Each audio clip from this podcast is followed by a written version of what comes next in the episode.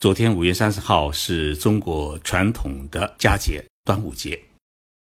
端午节要吃粽子，所以一早打开微信啊，满满都是送粽子的祝福声，让我感觉到中国社会回归传统文化的气息是越来越浓，这是一个十分可喜可贺的现象。说到粽子，就想起了粮食问题。我在五月二十四号的节目当中介绍了。日本农村如何来传承家业、保护祖传土地的问题？这节目啊，引起了许多听众朋友的反响。大家认为，这节目不仅讲出了日本人如何传承家业的秘密，更是说出了日本农村为何富裕的根本原因。其实，我在日本大分县采访的时候，还走进了一户农民的家，跟他聊了一个问题，那就是。在日本当农民，一年的收入到底有多少？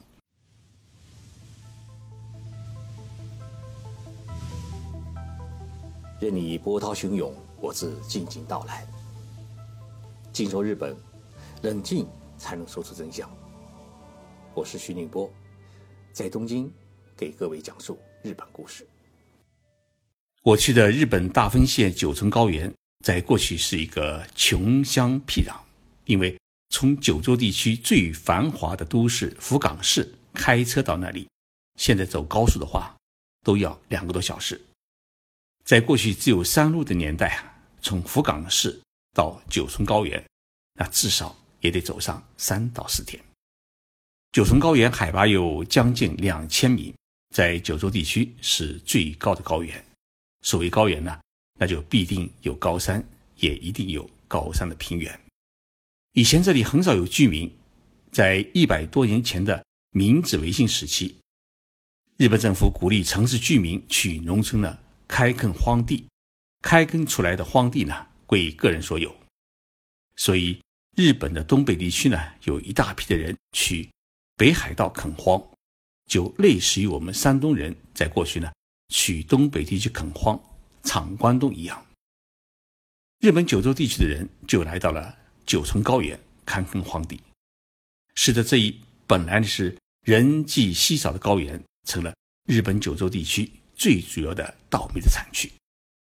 九重高原的垦荒者们形成了一个小山城，行政区域上面叫九重町。町在日本的行政建制当中呢，相当于我们中国的县政府。但是呢，整个九重町的人口啊，只有两万人不到，类似于中国的一个乡镇。九重町是以传统的农业为主，主要是种植稻米和蔬菜，温泉也十分有名。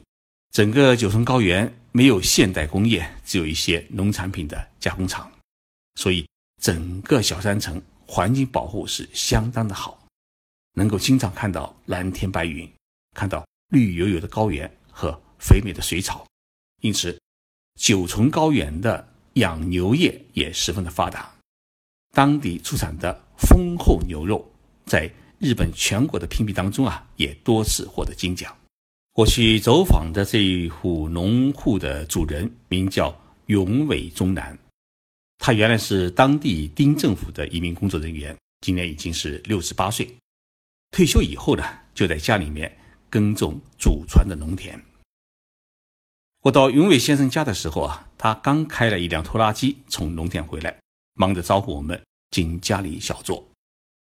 家里的客厅呢是典型的日本式布局，榻榻米上放着一张方桌，大家盘着腿围着方桌聊天。永维先生端上来的不是日本的茶，而是咖啡。在日本这么一个比较偏僻的农村，农民居然在喝咖啡，这多少让我感到有点惊讶。永维先生祖传的家业主要是稻田。稻田的总面积有三丁，丁呢就是刚才我讲过的九重丁的丁，就是田字边加一个丁。我问他一丁是多少土地，他告诉我是一万平方米，大概也就是十五亩地。那么三丁土地就是四十五亩。我问永伟先生，这四十五亩地啊，有几个人来一起耕种？他回答说啊，只有一个人，那就是他自己。永伟先生生有一个儿子和一个女儿，女儿呢已经是早早出嫁，儿子目前在大阪的一家公司里面工作，平时是很少能够回家。他的太太呢，在当地的一家超市里面当收银员，所以呢，从耕地到插秧到收割，这四十五亩稻田啊，都需要永维先生一个人打理。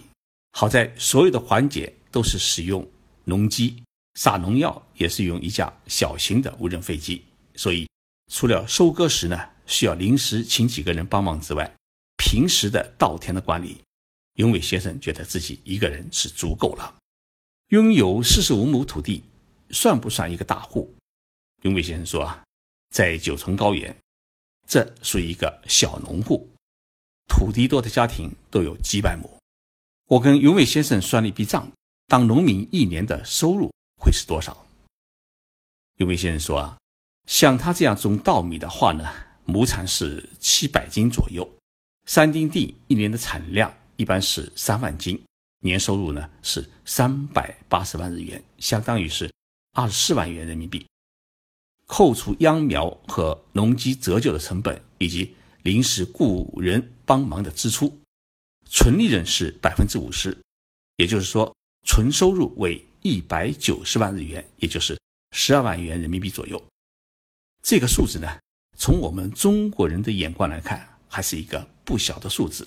但是在日本呢，还不及一名。刚从大学校园里面走出来的毕业生的年收入，自然是养不活一个家。所以，当地的农民除了农忙季节之外呢，大多数时间是在兼职，日语中呢叫兼业，就是兼任其他事业。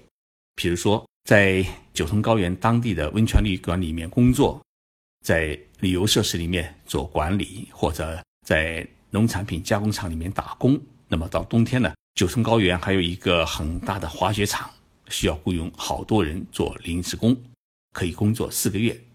那么当地农民就是通过这种兼业来补贴家用。像永伟先生，他除了耕种这四十五亩地之外呢，还抽出一部分时间去丁政府帮忙处理一些工作事务。加上他每个月有十六万日元，相当于一万元人民币的养老金。那么再加上夫人一个月。十几万日元的收银员的工资，夫妻两人的年收入啊，也可以达到五百万日元，相当于三十万元人民币。这一年收入，相当于东京这样一个大城市里面一名中年企业员工一年的收入。但是呢，城市与农村还有一个很大的不同是，城市里面生活的人，动一步都是需要花钱，而在农村呢。稻米、蔬菜都是自己种植的，除了日常生活用品之外啊，每天的开销其实很小，所以年收入的含金量还是很高。就像永伟先生自己所说的那样，他在九层高原只属于小农户，但他的邻居佐藤先生一家呢，那是一个大农户。佐藤先生是一位五十几岁的中年男人，他和妻子以及儿子与儿媳妇一家四口。除了种植大约一百五十亩稻田之外呢，还养了一百头牛，还有一个种植蓝莓的果园。永梅先生给佐藤家算了一笔账，种粮食的收入一年大概有一千万日元。牛是当地著名的丰厚牛，一头牛呢可以卖八十万日元，一百头牛就是八千万日元，再加上蓝莓和做蓝莓酱的收入，一家人。一年的年收入呢，其实是超过了一亿日元，相当于六百万元人民币。那么扣除成本和临时雇人的费用，实际年收入至少也有七千万日元，大约是四百二十万元人民币。那么这个收入在日本属于什么样的水平呢？我们来比较一下。日本首相安倍晋三的年收入大约是五千万日元，那么佐藤这一户农民家的年收入就超过了。首相年收入的一倍，更是东京一般的公司白领年收入的二十倍。日本政府对于农民呢有许多政策性补贴，补贴呢主要是两种，一种呢是对购买农业机械的补贴，比如像收割机啊、稻田插秧用的拖拉机等设备呢，日本政府都给予百分之二十的补贴；二是对于长成八成熟的稻谷作为饲料使用的农户呢，以一千平方米稻田，也就是一亩半稻田，补贴八万日元，大约是五千块人民币的这么一个标准，来补贴给农户。那么，像永伟先生一家三万平米的稻田呢，如果全部种上粮食，在稻谷八成熟时收割作为饲料的话，政府就会补贴你两百四十万日元，也就是十五万元人民币。也就是说，你只要把水稻种上，不管收成好坏，到时把八成熟的稻谷交给政府收购，就可以得到两百四十万日元的钱。这一政策呢，也导致了一部分老年农民。干脆把土地出租给大户，然后从大农户手中呢获取土地的租金，一般是一千平方米五万日元，也就是大约三千块人民币的租金可以获得。所以在日本农村，你只要勤奋劳作，收入啊其实并不比城市的居民来的低。日本许多农民不愿意去大城市里面生活，不愿去城市里面当农民工，一个很重要的因素是他们在农村的生活。实际上要比城里人过得滋润。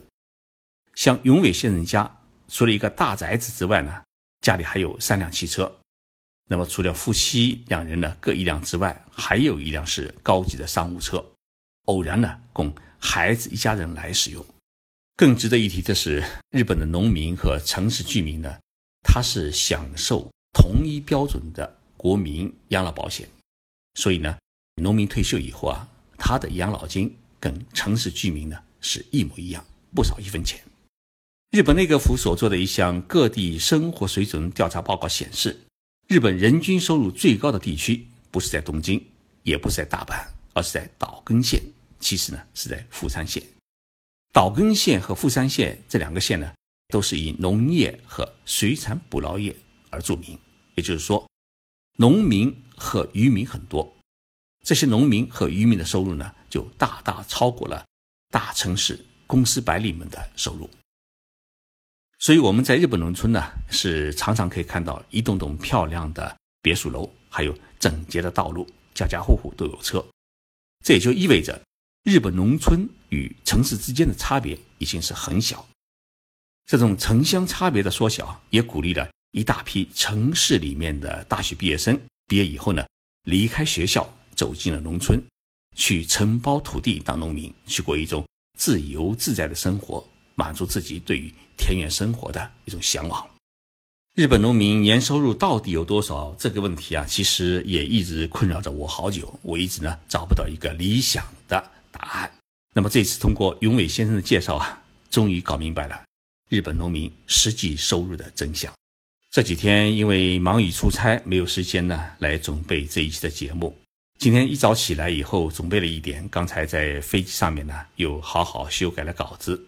下飞机已经是夜里九点多钟，立即赶到宾馆，把节目呢录制完毕，奉献给大家。